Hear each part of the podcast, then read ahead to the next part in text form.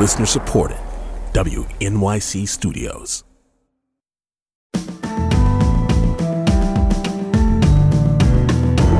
From WNYC Studios, I'm Brian Lehrer. This is my daily politics podcast. It's Monday, January 15th. Welcome to this kind of weird confluence of Martin Luther King Day and the Iowa caucuses, right? The first voting day in this presidential election year is today. It's a Republican voting day specifically, as you know, Trump and his various challengers. So I was reading up this weekend because I was curious on how this confluence came to be because my first impulse would be to think, well, wouldn't they avoid King Day out of respect for the national holiday and Dr. King's legacy? The Iowa caucuses are usually on Mondays, not Tuesday, like most other elections, but usually a few Mondays later in January or, early February. In 2016, they were Monday, February 1st. In 2020, they were Monday, February 3rd. So why not keep putting the caucuses around there and let people do MLK events today? And yes, there are King Day events scheduled in many places in Iowa. I looked it up. Don't just write it off as flyover country. And here's what I found as to why in an Associated Press article from last July, which is when they set today's date. The AP quoted State Party Chairman Jeff Kaufmann saying committee members hadn't considered the possibility of the contest falling on the federal holiday. So that's a little vague. That's the language from the AP story. Uh, the party chairman of the GOP in Iowa said committee members hadn't considered the possibility of the contest falling on the federal holiday. Little vague, but it makes it sound like the Iowa Republican Committee sort of forgot that there even is a national holiday on a Monday in January, right? If they were scheduling for February, would President's Day not have occurred to them as a Monday in the month that they might want to work around? If it was Columbus Day, I don't know if they also call it Indigenous Peoples Day in Iowa yet, probably do. Second Monday in October, right? Would they have forgotten that that exists? Are there no black people on the Iowa Republican Committee who would more likely have been remembering that January has a Monday national holiday, this particular one. I don't know. But then the Iowa Republican chairman tried to make it sound, once he sort of got caught by the AP in this interview, it seems like, make it sound like a good thing. When the AP asked him about it, he said, quote, as Republicans, we can, I, we see this as honoring the legacy of Martin Luther King in terms of having a caucus here, unquote. So so maybe he was just squirming to find something acceptable to say, or who knows, since King was so much about voting rights, maybe they even did this on purpose. But the reporting by the AP last July and that quote, that squirming quote, we can, I, we see this, make it sound like not that. But here we are. So we will talk about the sub zero weather caucuses in Iowa today. With us to talk about the Iowa caucuses and New York's new Reparations Study Commission Act is Christina Greer, expert in both national and New York politics. Um, she is Fordham University political science professor. She's a Moynihan Public Scholars Fellow at City College. She's host of the podcast FAQ NYC, host of the podcast The Blackest Questions on the Grio, and author of the book Black Ethnics, Race, Immigration, and the Pursuit of the American Dream. Christina, always great to have you on. Happy Martin Luther King Day and opening day of the presidential election season. Welcome back to WNYC. Thank you, Brian. I love spending Martin Luther King Day with you. This is like several years uh, in a row now. Ha. Do you know anything more than I just quoted from the AP about why the caucuses are on the same day as the Martin Luther King national holiday? No, I don't know more about that, but I think it says a lot about the Republican Party and how they view uh, not just voters of color, but Black voters in particular. And while you were putting together that intro, I was thinking about the Iowa Brown and Black Forum that's been going on since 1984. And they actually had to cancel it this year because none of the leading candidates bothered to even go to talk about their issues and policy proposals and their vision for the party and the country with the members of the Iowa Brown and Black Forum. So the fact that they forgot that it was Martin Luther King's birthday when they scheduled this uh, isn't surprising. I read that some Iowans are now having to choose between caucus events, which of course are in person at night, and King events in their towns, also scheduled for this evening. Any sense that some people there are feeling angry or erased by this caucus schedule? Yeah, I mean, you know, different colleagues of mine who are in Iowa and who have, you know, traveled to Iowa over the past several election years. I think the the larger story is the weather, to be quite honest. Um, you know, just a reminder for our listeners, this is a caucus and not a primary, so that means they don't just go uh, cast their ballot and leave and, and possibly make both events. This is you stay until your candidate presumably wins. Um, and so that definitely sets up a different dynamic uh, this evening where if you are, let's just say, uh, a Nikki Haley or Ron DeSantis uh, caucus goer, uh, with such a lead that you know that Donald Trump has roughly you know fifty percent going in, uh, those people might have an incentive to stay uh, and skip all other events. Um, I don't know how many events are going to be canceled, largely because of the weather that has been coming into Iowa for the past few days and and sort of creating very dangerous conditions. Yeah, certainly the big story out of Iowa, besides the voting itself, is the weather. I looked it up just before we went on. It's currently minus nine in Des Moines, according to my weather app, minus 24 with the wind chill. It'll be about like this during the caucus hours. Officially, um, the state there, I think, is advising people not to go out if they don't have to. But then we have the caucuses where you have to go out and stay for a while in the way you were just describing. Think that favors anyone? Well, you know, we have to remember caucus voters tend to be a little bit older. Um, uh, you know, you don't really hear a lot about like, you know, 18 and 20 year olds really staying. Um, so we we have to have concerns about, you know, will older people want to be on those types of treacherous roads? I think Donald Trump has made it very clear. You know, he said in his speech, like, it doesn't matter if you essentially die going to caucus, like, it'll be worth it uh, for the larger mission. Uh, I, I think this is where you know we get to Tip O'Neill, where all politics is local. I think county by county, we'll see sort of advantages and disadvantages. We do know that Trump supporters tend to be uh, voracious and die hard, literally and figuratively. Um, but for people who really love Nikki Haley or Ron DeSantis, um, if they've inspired some folks in Iowa like that, uh, that gives them an incentive to stay until the very end, despite the weather. Um, now, we know that Nikki Haley tends to lean a little bit more upper middle class with her supporters. So I don't know if they'll feel uh, that it's imperative for them to stay and, and really you know get their message across until the very end uh, but i do think that you know if all projections go well weather aside um, donald trump you know will have a pretty significant victory keep in mind this is not his his first time in iowa um, and right. you know his caucus goes presumably know their districts very well and, and kind of know how to persuade others in doing so. Uh, and can you put on your professor hat and give us a little bit more, even than you did before, on what a caucus is compared to a primary and what the pros and cons are considered to be, or why some states or state parties prefer to do it this way? Right. So let's start with the easy one, which many of New Yorkers listening have participated in, hopefully. Uh, and a primary is you go, you cast your ballot, and you leave. You know, and depending on your district, you might get a little sticker that says "I voted," uh, and that's that's the process. The difference between a primary and a caucus is the caucuses are run by political parties. Uh, primaries are usually run by the state, not always, but on the most hand, um, and they're held usually in the evening. And voters must attend in person. So we know that there's certain states where in a primary you can um, vote uh, absentee.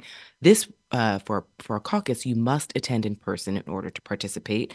Uh, there, ever of course, every rule has like tiny little asterisks, but for the most part, you have to attend in person, and you essentially, uh, Brian, sit in the room with other supporters for your candidate, but also supporters for your candidate's opposition. And you all go round by round uh, to see who will uh, emerge victorious. And so it's really important for you to have a strong ground game uh, in Iowa so that you know you get that political headwind going into New Hampshire. So if our listeners remember in 2008 uh, with Barack Obama versus Hillary Clinton, you know obviously Hillary Clinton was going into the presidential race with an incredible advantage for a host of reasons. Last name, you know, had some um, I would say, uh, a much longer political history as senator of, of the state of New York.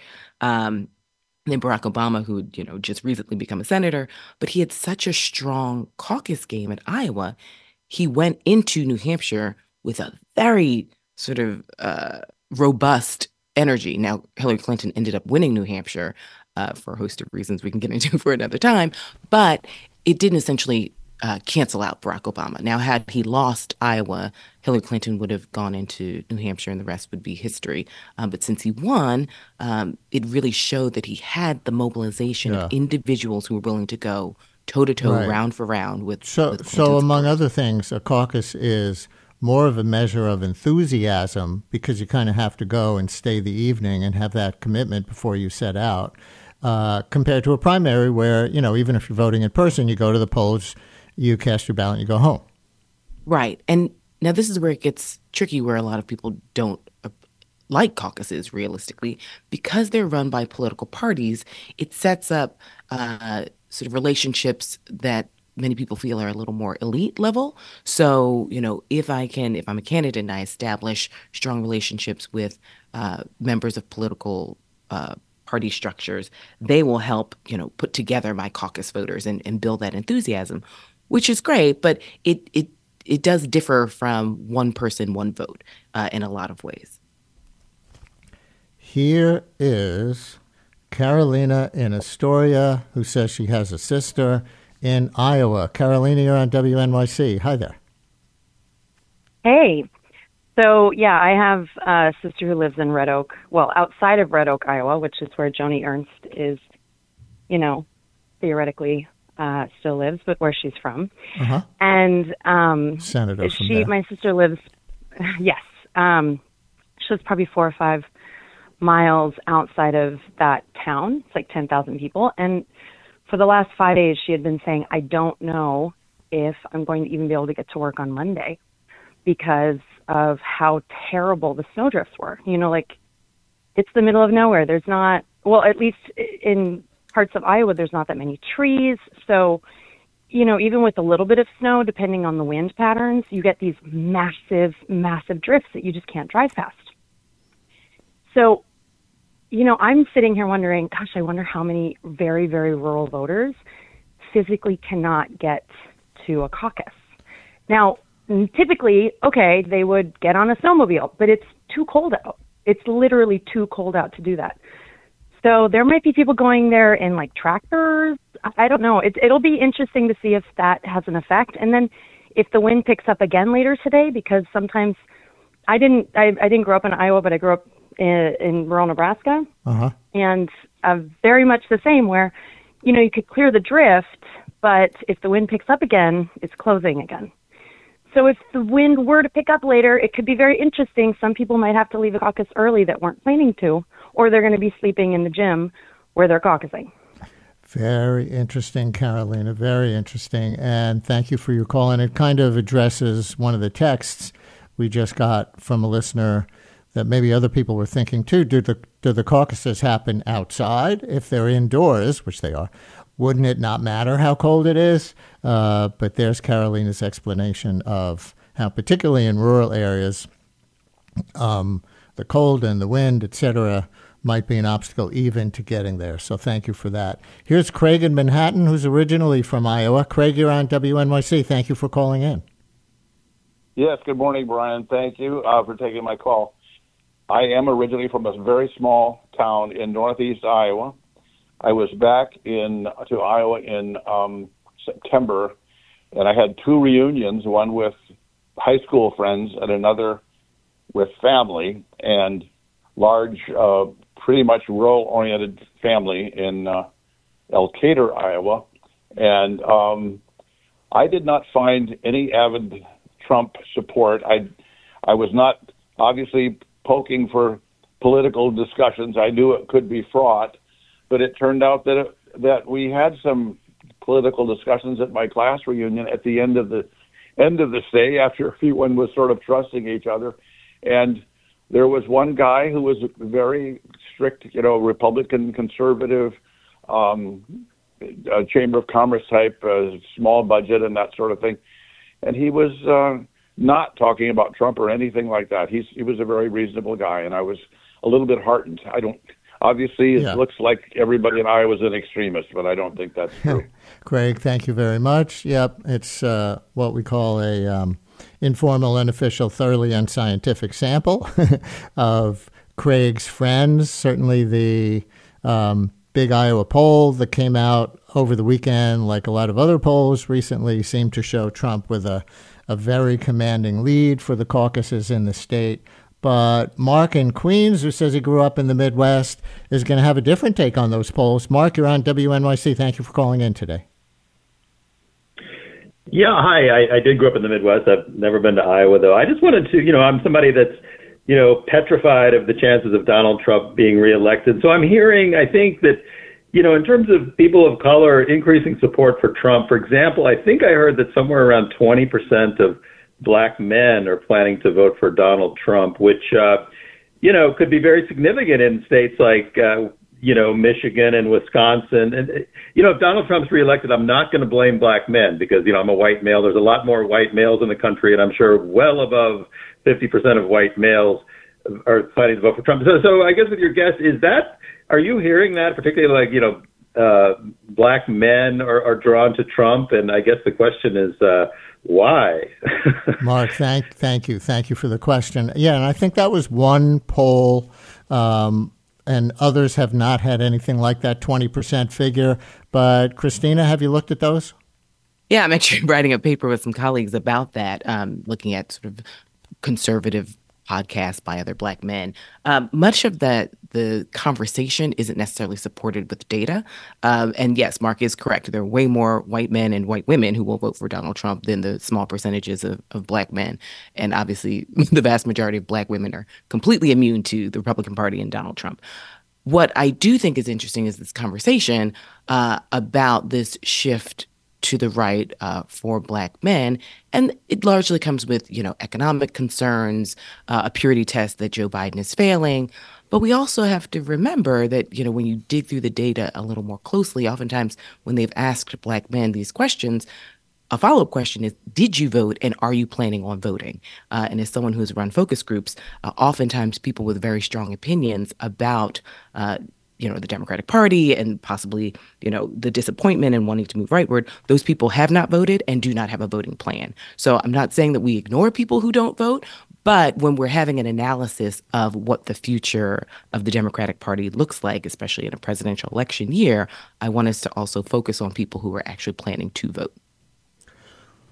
Well, I feel like there's also this cognitive dissonance today. You know, we'll hear a lot on the holiday about the persistence of racial inequality as a legacy of slavery and Jim Crow and other northern state forms of discrimination that deprived and do deprive black people of economic and other kinds of equality. And then on this Martin Luther King Day, we have candidates like Ron DeSantis banning AP Black History in Florida high schools and Nikki Haley dancing around the cause of the Civil War to not offend some Republicans. And the vote comes on King Day. And yet the polls show um, at least some of this leaning with a few more percentage of black men and maybe a tiny more percentage of black women leaning Trump that they did in the than they did in the past elections. I guess my question is, do you know if the Republicans are campaigning at all explicitly on how they would promote more racial equality? No, I mean, I think the Republican Party also has been pretty clear about some of their anti blackness, as mentioned with Ron DeSantis.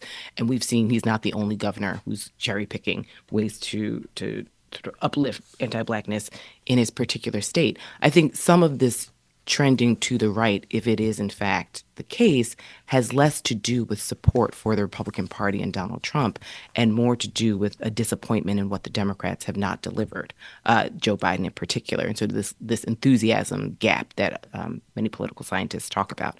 I think when we're dissecting the policies of the Republican Party, we know that every year on Martin Luther King Day, like clockwork, they cherry pick a few quotes that they like uh, with no context. And we know that Martin Luther King wrote several books, uh, many of which are on my shelves, hmm. uh, and they are the antithesis of many of the policies and proposals put forth by the Republican Party. But on Martin Luther King Day, they sort of choose a quote or two and say, "Listen, this is you know this is our ideal vision, which is not uh, the vision of Dr. King at all." Um, and so, when we're thinking about Black voters and the Republican Party and the ways that in many uh, Republican uh, electeds uh, not just ignore Black voters, but actively work against the interests of Black voters on local, state, and national levels, um, this this slight trend, if true, uh, to the right has less to do with what they're promising and more to do with um, trying to show Democrats a level of disappointment. I, I don't think that that strategy will bear fruit, but um, people are entitled to obviously have feelings of disappointment or excitement in whatever direction they feel. And and I've heard one other point of analysis come up on this, which is just a feeling that Trump or the Republicans might be better for their personal finances. And so they'll, you know, look past the anti blackness and other things uh, if they think, well, we actually did better during the Trump years before the pandemic. And, you know, we want to go back to that because we're hurting financially. I've, I, I don't know if you've looked into that, but that's a common analysis that I've heard for these few points of potential swing. Oh, absolutely. I mean, there's always the economic argument. I mean, this is why Donald Trump does so well with white white voters uh, because they feel as you know all voters go to the to the polls for pocketbook issues. But you know, if we look closely at the data uh, for for college educated blacks, it's loan forgiveness under the Biden administration is real, right? Uh, the price of gas is lower. I mean, you know, there are so many economic barometers that the Biden administration has succeeded in. One, they don't advertise it to to their own peril, but two, there's a perception gap between the Biden administration and the Trump administration. Many people are doing better economically under the Biden administration. They just, the perception isn't there. So if you don't feel like you have more money in your pocket, whether or not the facts are true, uh, mm. that that does affect how yeah. you want to go to the polls. So, well, th- and there's also a difference between the economy and people's personal pocketbooks. So, yes, the economy is much stronger under the Biden administration, by and large, and sort of projections in the future. But if that doesn't make people feel better personally, then that obviously is affecting how we've seen many African Americans look at the Biden administration. Christina Greer, I want to thank you very much for spending so much time with us today on this Martin Luther King Day and talking with your national politics hat on about the Iowa caucuses. Christina Greer from Fordham and CUNY and the podcasts The Blackest Questions and FAQ NYC and her book Black Ethnics Christina, thank you so, so much. Thank you, Brian. Happy Martin Luther King Day.